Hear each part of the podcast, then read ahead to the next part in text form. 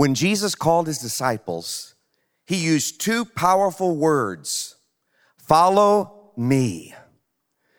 Simon Peter and his brother Andrew were fishermen, and Jesus said, Follow me, and I'll make you fishers of men. Jesus came across Philip and he said, Follow me. And Philip did. He came across Matthew at his tax collector's booth, and Jesus said, Follow me. And Matthew immediately got up and left his dishonest life behind.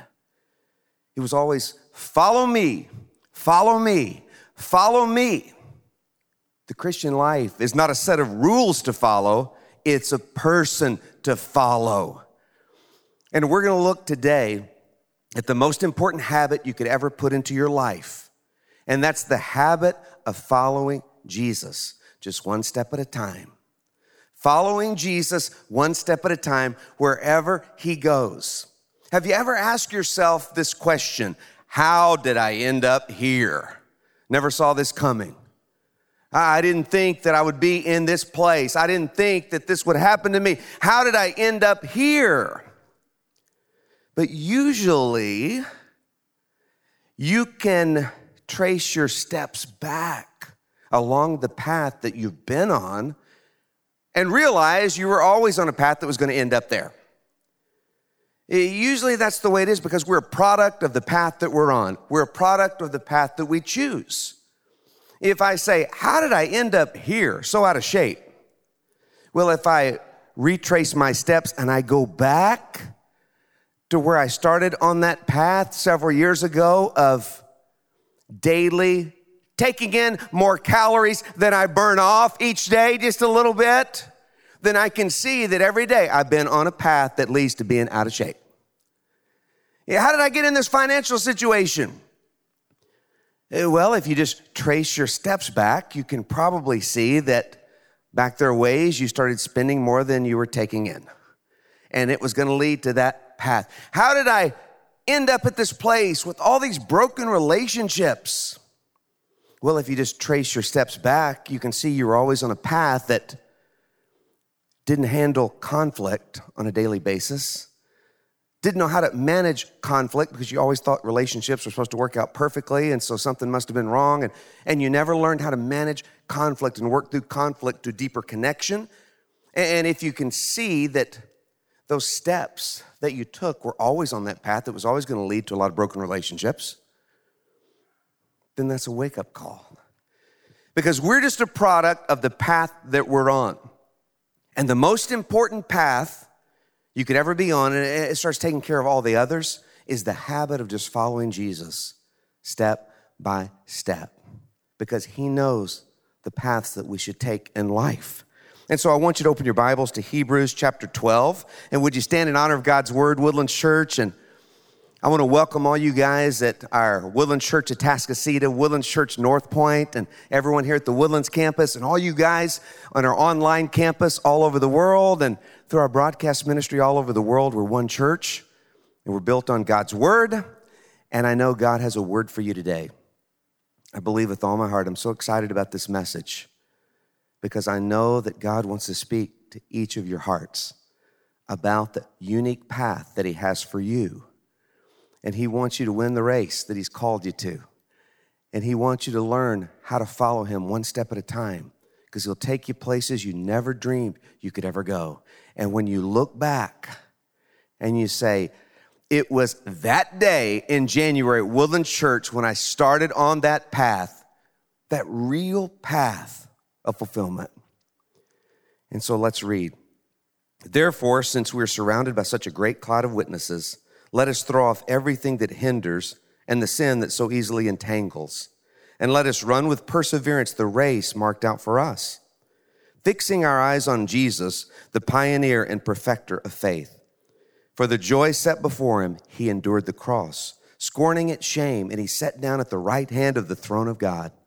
Consider him who endured such opposition from sinners, so that you will not grow weary and lose heart. Dear Lord, today I pray that you would just do an amazing work in each of our hearts.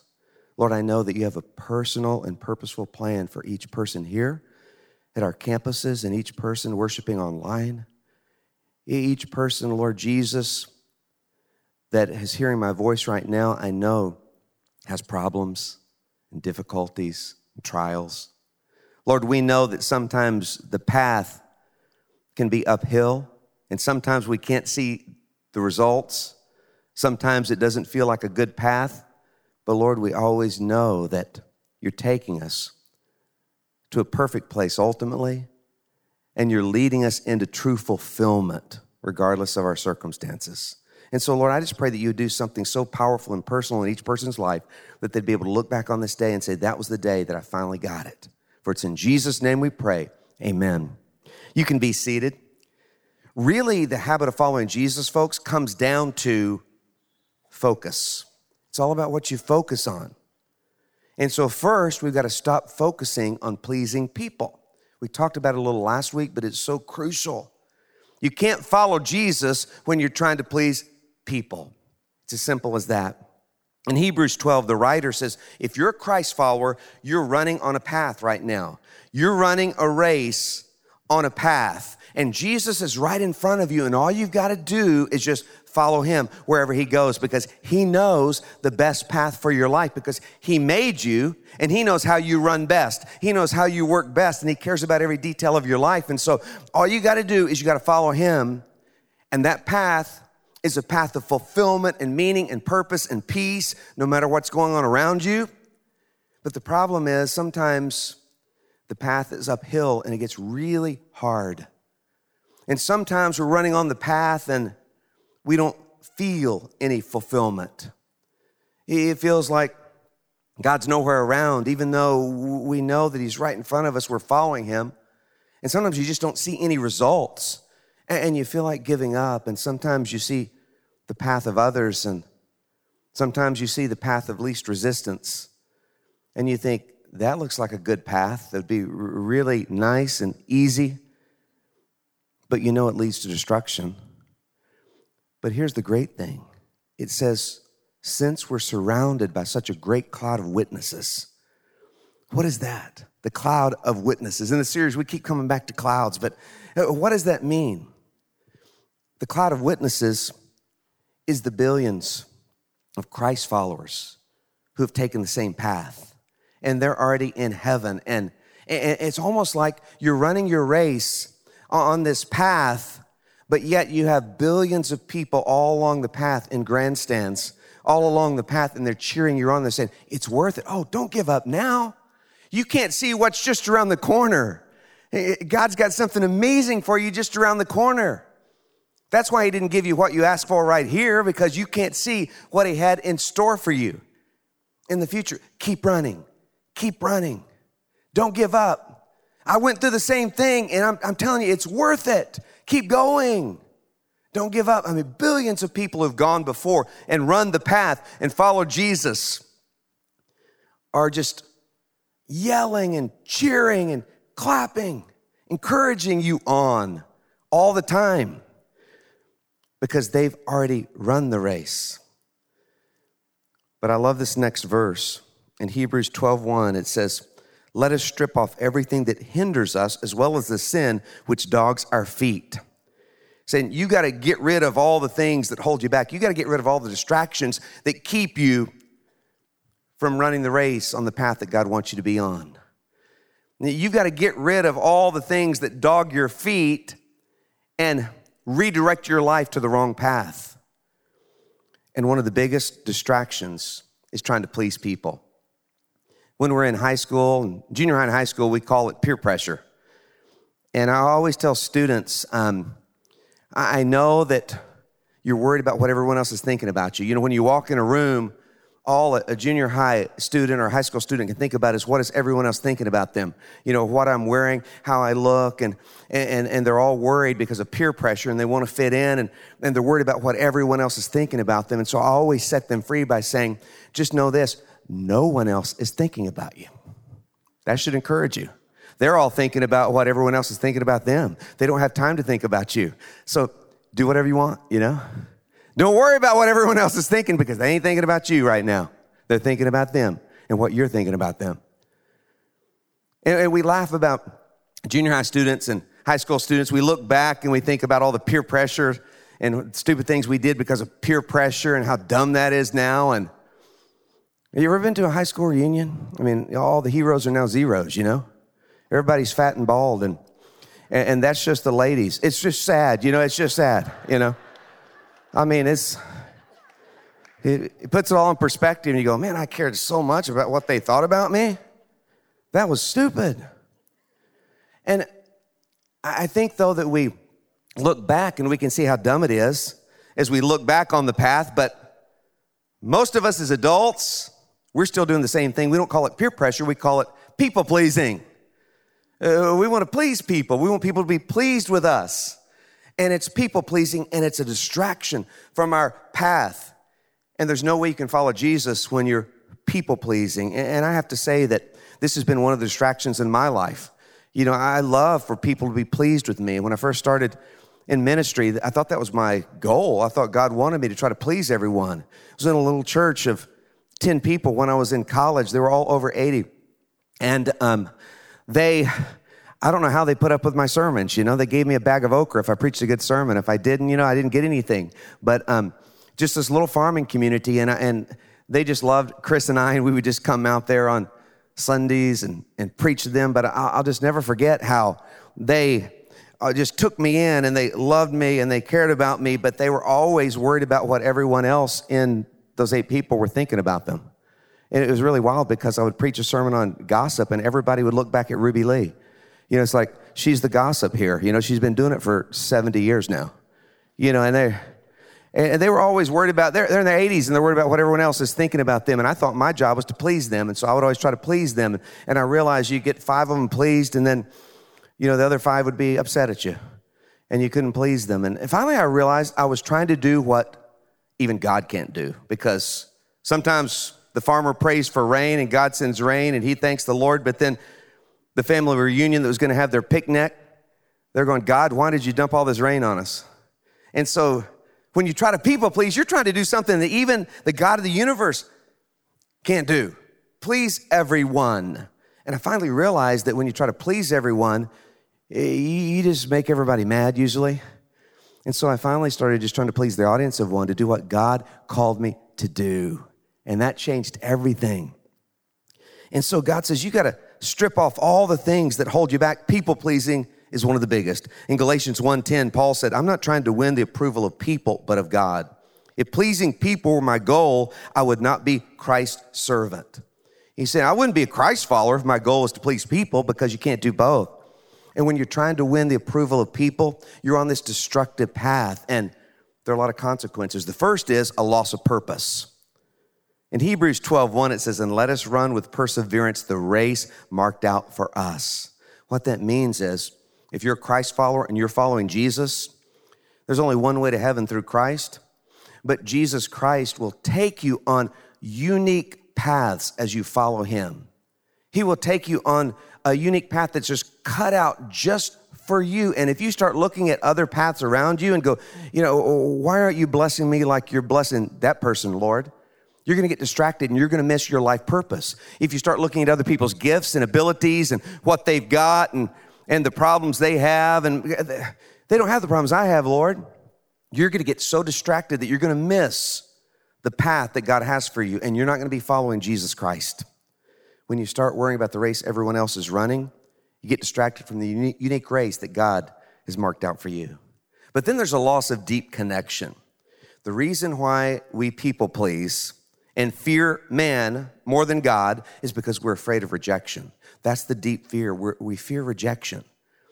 You know, I, I want to please you so that you'll feel good about me and you won't reject me. In Genesis 2:25, says Adam and his wife were both naked and they felt no shame.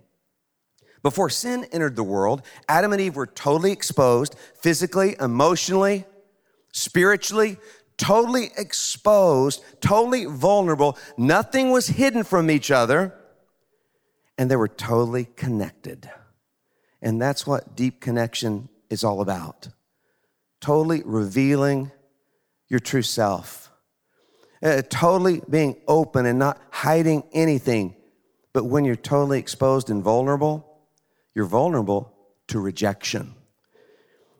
They had no shame. They had no shame. All they had was a deep and rich connection. Totally vulnerable, totally exposed, totally connected. But in Genesis 3 7, it's after sin entered the world, after they sinned, it says, Then the eyes of both of them were opened, and they realized they were naked. So they sewed fig leaves together and made coverings for themselves. At the moment of their sin, shame entered the world. And for the first time ever, Adam and Eve felt that burden, that crushing burden that just sucks the life out of you of shame. For the first time in their lives, they felt shame. They were totally exposed, totally vulnerable. And what did they do? They tried to cover up because they didn't want to be exposed. They didn't want to be vulnerable. They, the cover up started right there when sin entered the world because they were afraid of rejection. If you truly know everything about me, my faults, my flaws, my real feelings, then you may reject me. And so shame entered the world because of the fear of rejection. And shame prevents this deep connection that God longs for in our lives. In the marriage relationship, it should be like that first verse I read. They were both naked spiritually, emotionally, physically, and no shame. And that's what God wants us to get back to. And it's so hard because of our brokenness to get back to the garden. But, but that's what God wants. And shame prevents this deep connection. Because if you really know me, you really know my brokenness and what I'm really like, if you really know all my faults, if you really know my true feelings, then you may reject me. So we cover up, we hide, we don't reveal our true selves, we people please. The cover up, though, keeps us from close connection. We have to be vulnerable to be really connected to someone. And people pleasing is not out of love, it's out of selfish fear. You see, I'm trying to please you so that you will be pleased with me because if you're not pleased with me, then I'm not okay with me. And so I need you to be pleased with me so I can feel good about myself. And it's really just selfish fear. It's not about love at all. It's that you need people more than you love people. That's what's really happening. And you're asking them to meet a need that only God can meet. And so I don't want to reveal my true self to you because if you know everything about me, all my faults and, and what I really feel, then you may reject me. And so I need you to feel good about me, so I'm just going to try to please you. That's very unloving. It's just out of selfish fear. And so people pleasing is not loving. And so we should love people more and try to please people less. Really stop trying to please people and start serving people. And we go to God to meet those deepest needs that only God can meet because you'll never find those needs to be met in trying to please other people. Please them less, love them more. But shame, it covers up our true connection. In Hebrews 12, 2, it says, For he, Jesus himself, endured the cross and thought nothing of the shame.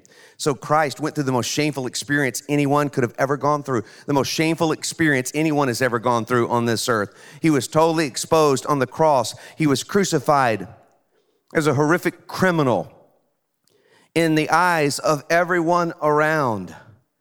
He died such a, a violent, excruciatingly painful, shameful death. And then he took upon himself all the most shameful sins of everyone who has ever lived.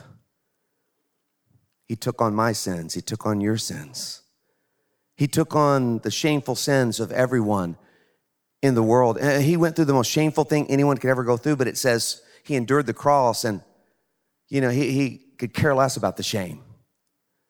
He endured the cross and he thought nothing of the shame. Why? The next verse tells us, for the joy set before him, he endured the cross. The reason why he thought nothing of the shame was for the joy that was set before him. What was the joy that was set before him? You, me. You see, he, while he was enduring all that pain and all that shame was coming over him, he looked and he saw me and he said, this is the only way Kerry can have a relationship with me. I have to take all the shame, all his guilt, all his sins. And it's the only way I can have a love relationship with him and he can be totally connected to me and he can live with me forever in heaven. And so the joy set before him was you because he focused on you, bringing you into relationship with him and bringing you to heaven one day to live with him forever. The shame was nothing to him compared to that joy in looking and seeing how he was dying for you. And if I focus on Jesus, then my shame will disappear. It will evaporate like a morning fog as the sun comes out. When his light shines on you, when you focus on Jesus, the shame goes away. He focused on you and he counted the shame as nothing. You focus on him and your shame will go away. But you got to keep bringing your shame to him. You got to be totally vulnerable and exposed.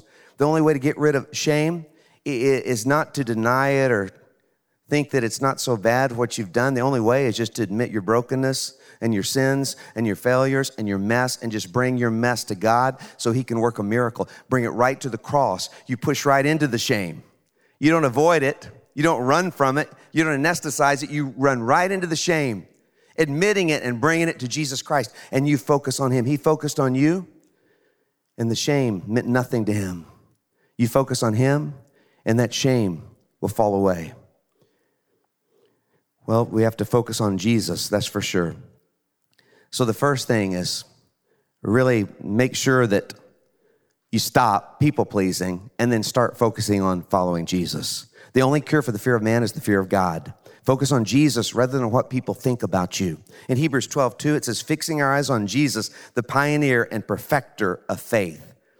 No more cover up. You just focus on Jesus Christ and his love for you, and you walk right to him you see, whenever you deny your sins or whenever you compare your sins to others and think you're not so bad, that's a flight from grace. You're moving out of grace. But whenever you admit them and you come to Him in the light, then you're moving right into His grace and you can experience His grace. You push right into your shame and you bring it all to the cross and you just look to Jesus. Fixing our eyes on Jesus, that's really the key. Just fix your eyes on Jesus. You can't follow Jesus if your eyes aren't on Jesus. Uh, you've got to watch where Jesus moves, where he goes. So, how do you do that, Kerry? Let me give you some really practical ways to do that. And we're going to do a little study of the 23rd Psalm because what a perfect chapter of how you truly follow Jesus one step at a time. First, surrender to the Good Shepherd. You've got to make the Good Shepherd the Lord of your life. You've got to make the Good Shepherd the shepherd of your life. In Psalm 23 1, it says, The Lord is my shepherd, I shall not want. So David here is speaking not as a shepherd, though he was one, he's speaking as one of the sheep. And he's bragging on his good shepherd. It's really kind of like a, a kid bragging on their dad. My dad's better than your dad, you know? He said, My dad, my owner is the owner of the universe. My, my shepherd is the Lord of the universe. He created the universe and He's my owner. He's my good shepherd and He can meet every one of my needs. You see, David knew the lot in life of any sheep depended totally upon the shepherd because the shepherd has to take care of all the needs of the sheep. Uh, without a good shepherd, then the sheep is not going to make it. And so, David, who was a shepherd, understood that.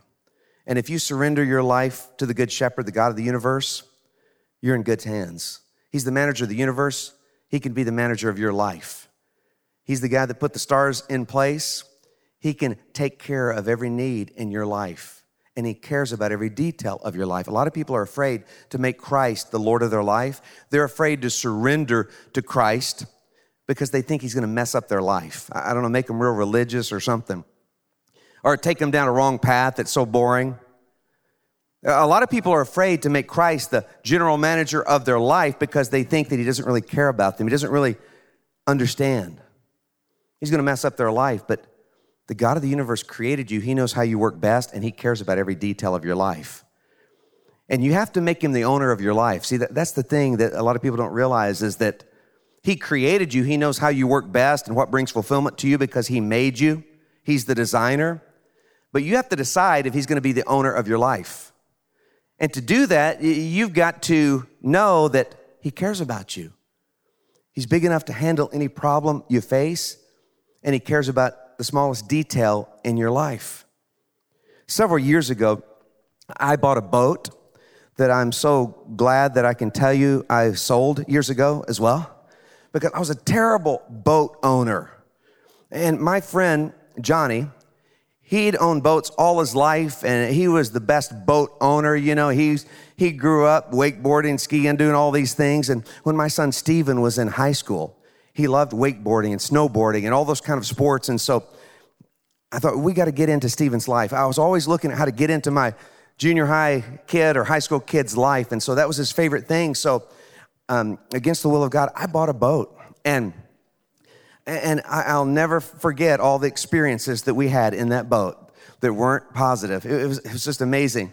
And so I bought, Johnny helped me out, and I bought the same boat that he had. And we had identical boats. Mine was just a little newer. We had the same boat, but every day Johnny would be taking care of his boat. He, he would go out to the lake and you know wash it and wax it he would make sure the oil was changed he would do all the maintenance checks he could do it all himself he was always taking care of that boat and the first year, well, really the first time I took the boat out, I hit a concrete dock as I was backing it out, and I was going real slow. Then I panicked and I and I gunned it and hit it again on the other side, and then back and forth. And then I just really panicked and I hit the dock six times, the concrete dock. The first time, the first time I took it out, and Stephen was there with one of his friends. And once we got out there, I wasn't saying anything. I just had a did it up boat, and I'm just going out and no one's really saying anything. Then Stephen's friend said, Pastor Kerry, how many times did you hit the dock? And I go, I don't know. Why does it matter? He goes, Because I, I want to get it right when I tell my dad the story. I go, Well, thank you. We're just going to throw you in the water right now and let a whale get you. You know, it's like, I still didn't talk, you know, for about another 30 minutes. But in the first year, I hit a stump, destroyed the hull, had to get that repaired. I, I, sucked in a bag in the engine, a plastic bag, didn't know what was going on, burned the engine out, had to get that changed.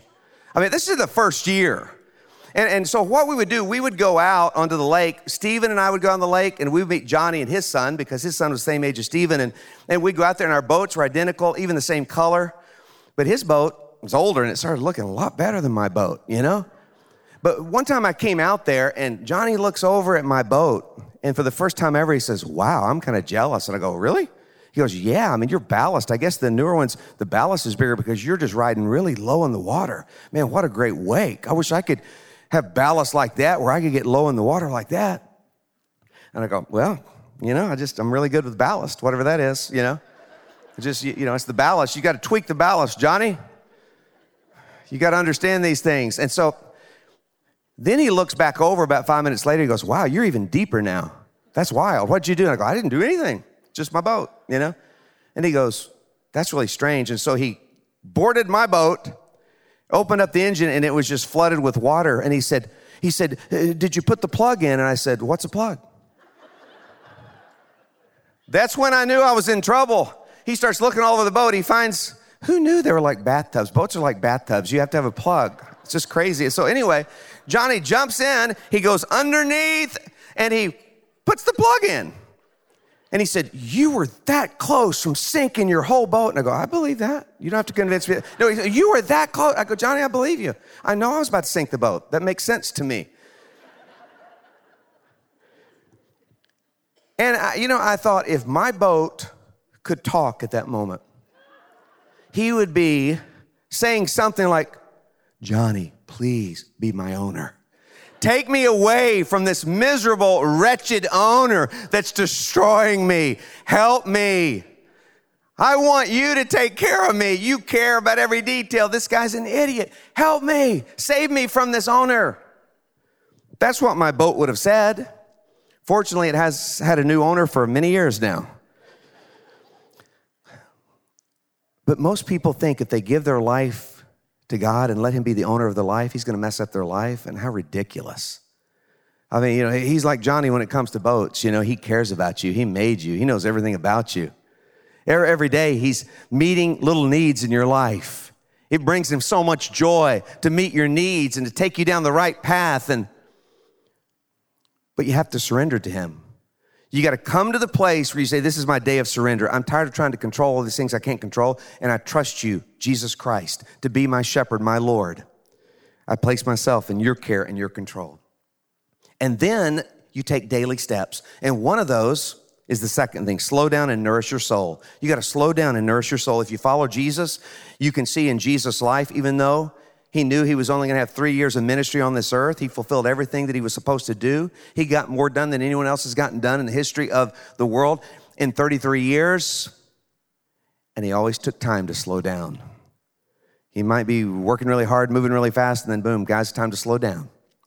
And they wouldn't understand it. But in Psalm 23, 2, it says, He makes me lie down in green pastures. He leads me beside still waters. He restores my soul. When Christ is your shepherd, he will lead you to nourish and restore your soul. When you follow your ambition, your soul will start to ache, your soul will atrophy. When you follow everyone else, your soul will dry up and you won't even know who you are. You'll lose your true self in trying to please everyone. Some of you have been pleasing people for so long, you don't even know what you want, what your true desires are, that are divine desires that God has placed in your heart. You don't even know yourself because you've been pleasing people for so long, you lost yourself. Jesus said, if you'll lose yourself to me, then you'll find your true self. But if you try to please everyone else, you're going to lose who you really are.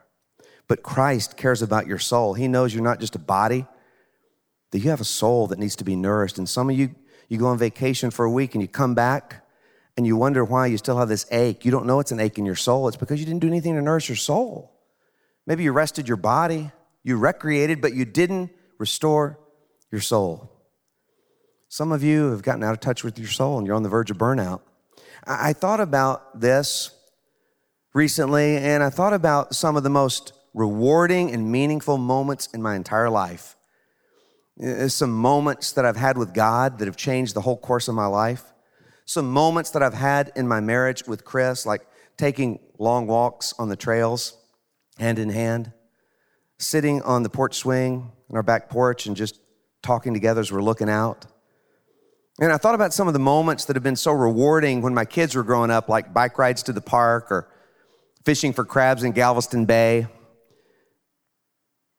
And then I, I thought there's one thing they all have in common they were all done slowly. There's no speed attached to them. You see, God wants us to work hard. Sometimes we run fast in this race, but if you're following Jesus, He will slow you down long enough to nourish your soul. He will never let your soul atrophy. And there are two ways, two things He uses more than anything else. The first is a Sabbath. It's one of the Ten Commandments to honor the Sabbath and that is whatever you do the rest of the week, you don't do that that day. And you're doing that right now. The first thing you do on your Sabbath is you worship, whether it's Saturday, whether it's Sunday. My Sabbath is Monday because I work on the weekends. And so, what you do, the first thing you do is you worship, you connect with God, and that's what you're doing. You're realigning your life through worship. You make it a priority. Your family knows it's a priority because you don't want to break one of the Ten Commandments or they'll break you. And so, then you recreate. After you worship, you recreate. You enjoy family, you slow down. Whatever you normally do, you don't do it that day because it's God's day and He made it for you. He says He makes me lie down in green pastures. Sometimes He has to make me lie down. If I don't obey Him and I break the Sabbath, sometimes He has to make me lie down because He cares about me that much. He brings something in my life that just slows me down, knocks me down, I mean, sometimes God will allow you to have a little stay, you know, in a hospital to slow you down. He loves you that much. But God loves you and He cares about you every detail and He wants to nourish your soul. The second thing is a daily quiet time. Every day I need to connect with God. He's got to nourish my soul. You know, you're going to starve if you don't nourish your soul every day. And the way you do that is just open up God's word, read, write down, pray to Him, talk to Him. And we're doing that every day 50 days of prayer. And if you haven't done it yet, we're starting again tomorrow on Monday. And on all our social media platforms, I do a five to 10 minute devotional on prayer. And I just take you through my quiet time. Instead of trying to have an hour quiet time or, or two hours or whatever and act like I'm so spiritual, I'm just taking you through my quiet time, five minutes, 10 minutes every day to connect with God. And we're talking about prayer and how to talk to Him and, and how to see Him give you the things that you really need in your life. And so, on all our social media platforms, online, everywhere, connect with us tomorrow. It comes on at 8 a.m., new every day, Monday through Friday, but it's recorded so you can watch it anytime. You can watch it the next day at 5 a.m. before you go off to work or, or, or that night or at noon, whenever. But connect every day because you need a Sabbath and you need daily connection to nourish your soul. And then those slow down times with family that are so important. But the Sabbath makes such a difference. On May 25th, 1979, Dennis Waitley was desperately trying to catch a flight from Chicago to LA for a speaking engagement. And he was in O'Hare Airport, and that's not a very good airport to be in when you're running late for a flight. And he was trying to find his way to the gate. He finally got to the gate, and they had just closed the jetway, and he was so frustrated. He just begged them to let him on that flight. They wouldn't. He got really upset. They still wouldn't budge. He was really mad, and so he decided as he walked over to the ticket counter to uh, get a new ticket that he was going to file a complaint.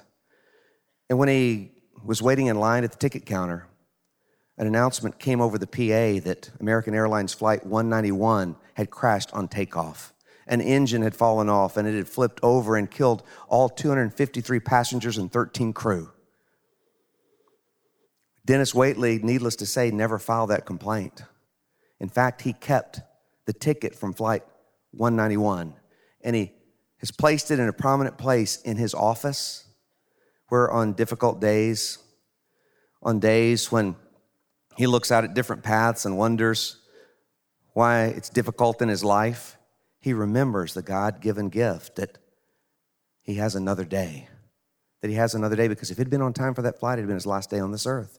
And none of us know when our last date will be. And God wants to be the manager of our life, and He wants us to do the things most important to nourish our soul. And some of you have been running so fast, you've been neglecting your soul for so long that you're not even in touch with your soul. And if you're not a Christ follower, your soul has never come alive, and you're wondering what's missing. The reason why, if you're a Christ follower, God allows your soul to ache and you to feel something missing is so you'll be drawn to Him and you'll stop running and you'll slow down long enough to do the most important thing nourish your soul. But it brings me to the last thing in following Jesus schedule your time based on values, not the agenda of others. When it comes to your daily schedule, you do the things most important first. It comes from your core values, those God values. In Psalm 23 3, it says, He leads me in the paths of righteousness for His name's sake. David was saying, The good shepherd leads me in the path of his values for his glory, not on the path of everyone else's agenda. When you're trying to please people, really you can't follow Jesus. So you got to decide what's most important, and then you calendar that. You've got to decide what's most important, and then you've got to put it in a priority place. Because if you don't decide what's most important, everyone else will be glad to decide it for you. And you'll be living your life based on everyone else's agenda. And you'll be on a path that everyone else pushes you on. And you'll come to the end of that path and you'll realize that you wasted your life. And so you've got to live your schedule from your values. That's one of the greatest stresses that we have in our lives. For those of us who are Christ followers, especially, it's, it's that we have values that we believe, but then our life doesn't match those values. And I call it a frustration gap or an integrity gap. It's like I say I believe my health is important, but do I eat right and exercise enough? And there's this gap between what I believe and, and, and what I'm doing. We say that God comes first in my life, but is church really a priority? Or does other things take precedence over being at weekly worship? Am I spending five, ten minutes with God in the morning, putting Him first? Am I putting Him first in my finances? So we say we believe God is first, but then we live our lives differently, and there's that gap between our values and our schedules and our lives. And the goal is to reduce that gap. It reduces the stress in our lives, to really live from our true selves, to live from our values and not everyone else's agenda. Because if you don't live from your values, you will live from everyone else's agenda. You will be pushed onto the path that everyone else pushes you on. Jesus taught us how to do this in Mark 1:35. It says, "Before daybreak the next morning, Jesus got up and went out to an isolated place to pray. Later Simon and the others went out to find him. When they found him, they said, "Everyone is looking for you." And so the disciples were kind of ticked at Jesus because they came out there and go, Don't you know Jesus? Everybody is looking for you. Everyone needs you. They're important people asking about you. Everybody's looking for, looking for you right now. Did you disconnect? Did you turn off your cell phone? I mean, Matthew texted you six times. Don't you care about him? I mean, he won't even come out here. He's so upset right now. I mean, Jesus, everyone needs you right now. Why did you do this? Why did you disconnect? And Jesus said, I refuse to live that way. Never disconnecting, always being accessible. And he was the Son of God, but he needed his soul to be nourished. And so, for you to say yes to following Jesus, you got to say no to a lot of other things. You got to learn to say no to a lot of other things, and that's going to disappoint people. But ultimately, you find the respect because you're following Jesus, that audience of one. Jesus refused to live that way. You got to disconnect to reconnect. You know, we dinner sitting on the sofas, you know, watching television, and everybody has their cell phone out, you know, and if if you need to talk to your spouse, you just text them sitting next to you. I mean, we never disconnect. We got this little box at our house that just says disconnect to reconnect, and it's just this little wooden box, and it just a, a little slit in the box where you put your cell phone in. You know, uh, and, and so we'll do that at times. Just put it in there. Everybody, we're disconnecting right now. Put it in, so we can talk for a little bit. You got to disconnect to reconnect. Jesus taught us how to do it, and I love how when Jesus, the Good Shepherd, goes before us, you're following Jesus, He's there already preparing a way for you. Just think about that for a moment. If I follow Jesus one step at a time, that means He's ahead of me. He's already there in the future. He's in the past, present, and future all at the same time. So you can stop worrying about the past and all your screw ups in the past because He's already been there to cover you. And then He's in the future preparing a way. I, have seen it so many times in my life. When I'm following Jesus, Jesus is already taking care of problems that I haven't come across yet. I remember when we first came to the woodlands and started the church and it started growing, and, and we felt like God was calling us to get at least 50 acres in, in the woodlands. And every expert we talked to said that's crazy because churches are only allowed to have five acres or less. So there's no place like that in the woodlands. And then this place opened up 125 acres right in the middle of the woodlands, but a family had held out from selling it to the woodlands for, for a long time. And they had some disagreement or something, and, and, and, this 125 acres had been right there, but no one really knew about it. Then they wanted to sell it, but the woodlands surrounded it. So they said, if you'll buy it, then we'll give you access. And because it'll become part of the woodlands. You know, the church's property, but it's, it's part of the woodlands. And so that would be wonderful. Now, here's the thing we didn't have anything to do with that, really. God picked this land out before I was born. And he designated it that it would be this where Woodland Church is going to be because I've got a plan. You see, he was ahead of me, he was ahead of you, he was ahead of us, and God's done that so many times. Right now, God, if you're following Jesus, he's in the future right now preparing a way for you. And he says, One day, I'm going to prepare a place for you in eternity. You know, I'm going to go there and prepare that place, and it's going to be ready. He's already there preparing a place for you. Christ follower in eternity, but he's in tomorrow. You don't have to worry about tomorrow because he's already there and he's paving a way for you. And whenever you're on the path following Jesus and you're praying for something and he says no, it's because he knows he's preparing something better for you in the future. He's already there working on it, preparing something better for you. And when you get there, you'll see it. You just can't see it right now. So many times in my life, I look back and go, Thank you, God, that you didn't answer that prayer five years ago because you were five years ahead and you were already working on this. And I didn't know it. Thank you, Lord. When you follow Jesus, you have a God who goes before you and He takes care of problems for you before you even get there. He has a plan, He has a purpose. Don't miss it. Don't get impatient. Keep taking those steps. Keep taking those steps. But then I love how Psalm 23 ends. Most people don't really focus in on this, but this is so powerful. After you follow Jesus, sometimes the road is hard. Sometimes it leads to the valley of death. Sometimes it leads through a mountain pass that's hard to get through, but He will always be with you and He will be going ahead of you, making a way for you to get through it. But then it says in verse 6 Surely goodness and mercy shall follow me all the days of my life, and I will dwell in the house of the Lord forever. Saying, not only will He go before you when you follow Him, but his goodness and mercy will come behind you to clean up your messes. That's pretty awesome. As I'm following Jesus, he paves a way for my future, and then his mercy and his goodness come behind me because I'm not going to do it right all the time. I'm going to mess up. I'm going to, and, and he somehow he takes that and works a miracle out of the mess. He comes behind me, and for his glory, he gives me his mercy, his mercy for your past. And so you don't have to worry and have regrets about the past. You can just step into your future knowing that he's already there. Just follow Jesus, follow Jesus, follow Jesus, one step at a time, daily, having that time with God weekly, being in worship, putting Him first in the areas of your life that are most important and take those steps one step at a time. And you'll look back and you'll be where you never dreamed that you could be. And when you stumble, when you fall, His mercy's coming right behind you to pick you up, to give you His forgiveness and grace and put you back on the path. Let's pray together. Dear God, there are a lot of paths that we can take. And, and so many times, Lord, I, I get off track and I'll take a selfish path or I'll take a people pleasing path. I'll take the path of least resistance. And Lord, that always leaves my soul aching. And I thank you that your mercy comes behind me and picks me up and puts me back on the right path. I thank you, Lord, that you're already ahead of me. You know the future. Lord, sometimes I, I worry about the future, and it looks like things are so unsettled today. But I thank you, Lord Jesus, that even though I don't know what the future holds, I know who holds the future.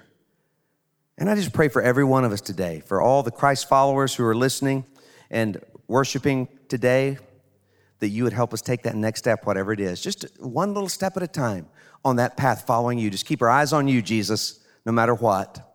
And then, Lord, I pray for those who've never received you that right now they would just say, Jesus Christ, I need you in my life. I surrender to you. Thank you for making me and creating me. You know how I, I work best. You know what fulfillment means and brings. So I surrender to you and ask you to be the owner, the general manager of my life, and to guide me from now on. Forgive me of all my sins and make me new on the inside. Change me from the inside out. Help me start taking those steps of faith to nourish my soul and follow you with all my heart. And thank you for the gift of heaven. I accept your free gift of salvation, heaven, and I ask you to be the Lord, the shepherd of my life from now on. In Jesus' name I pray, amen. If you prayed that prayer, Christ came into your life and he will never leave you. Now you just start taking those steps of faith, those steps of faith. And I want you to know today is a miracle day. I believe with all my heart, God is here to work miracles in our lives, to do amazing things in our relationships, to restore our souls. And so, I just really encourage you if you're a Christ follower and you've been trying to control things, maybe you feel like you've been trying to control and trying to control things that are uncontrollable. If you've been worried and fearful, that means you're trying to control the uncontrollable. You're trying to be the general manager of the universe. Give it over to Him. Today is your surrender song. Today is your surrender song to surrender to Him and feel His peace flood you. If you haven't received Christ, do that. Surrender to Him and receive His salvation. Well, now we're at the point of our service where we give back to God some of what He's given us and put God first this year. Take those steps, those little steps, to put Him first in your finances. And we don't pass the offering basket trying to be as safe as possible. What do we do? Um, you take out your smartphone. So take out your smartphone right now. And by the way, the bulletin, the program is on our app. Uh, the sermon notes are on the app, so you can follow along. Uh, giving is on our app. And also, you can go to wc.org slash give on your computer at home, on your smartphone here, or you can just text the word GiveWC, GiveWC, put it together one word to 77977. And you can do it right there on your smartphone. But make sure you put God first this year in the most important areas of your life. And your finances are important. And God says, I'll bless the rest. I'll meet your needs. I'll see you through if you'll follow me in this area of finances. And so let's do that. And then would you pray for God to really multiply it as we're trying to reach out and we're reaching millions of people who are hurting, and we have more people hurting than ever. And somehow, one week at a time, one day at a time, God provides because where God guides, God provides. But pray God will multiply those gifts in a miracle kind of way during this time as we're stepping out more than ever to meet the needs of hurting people. But mostly you need to give for your own sake so you can see God work in your life and you can surrender the things that are most important. Because today is your song of surrender. Let's stand Woodlands Church and wherever you are, if you're at home, if you're at one of our campuses, let's sing this song to the Lord. Let this be a prayer to God. It's time to surrender. You've been running fast, you haven't made room for Him, but you are making room for Him in 2021. If you want 2021 to be different than 2020, you got to do some things that you didn't do in 2020. For some of you, it's a new path.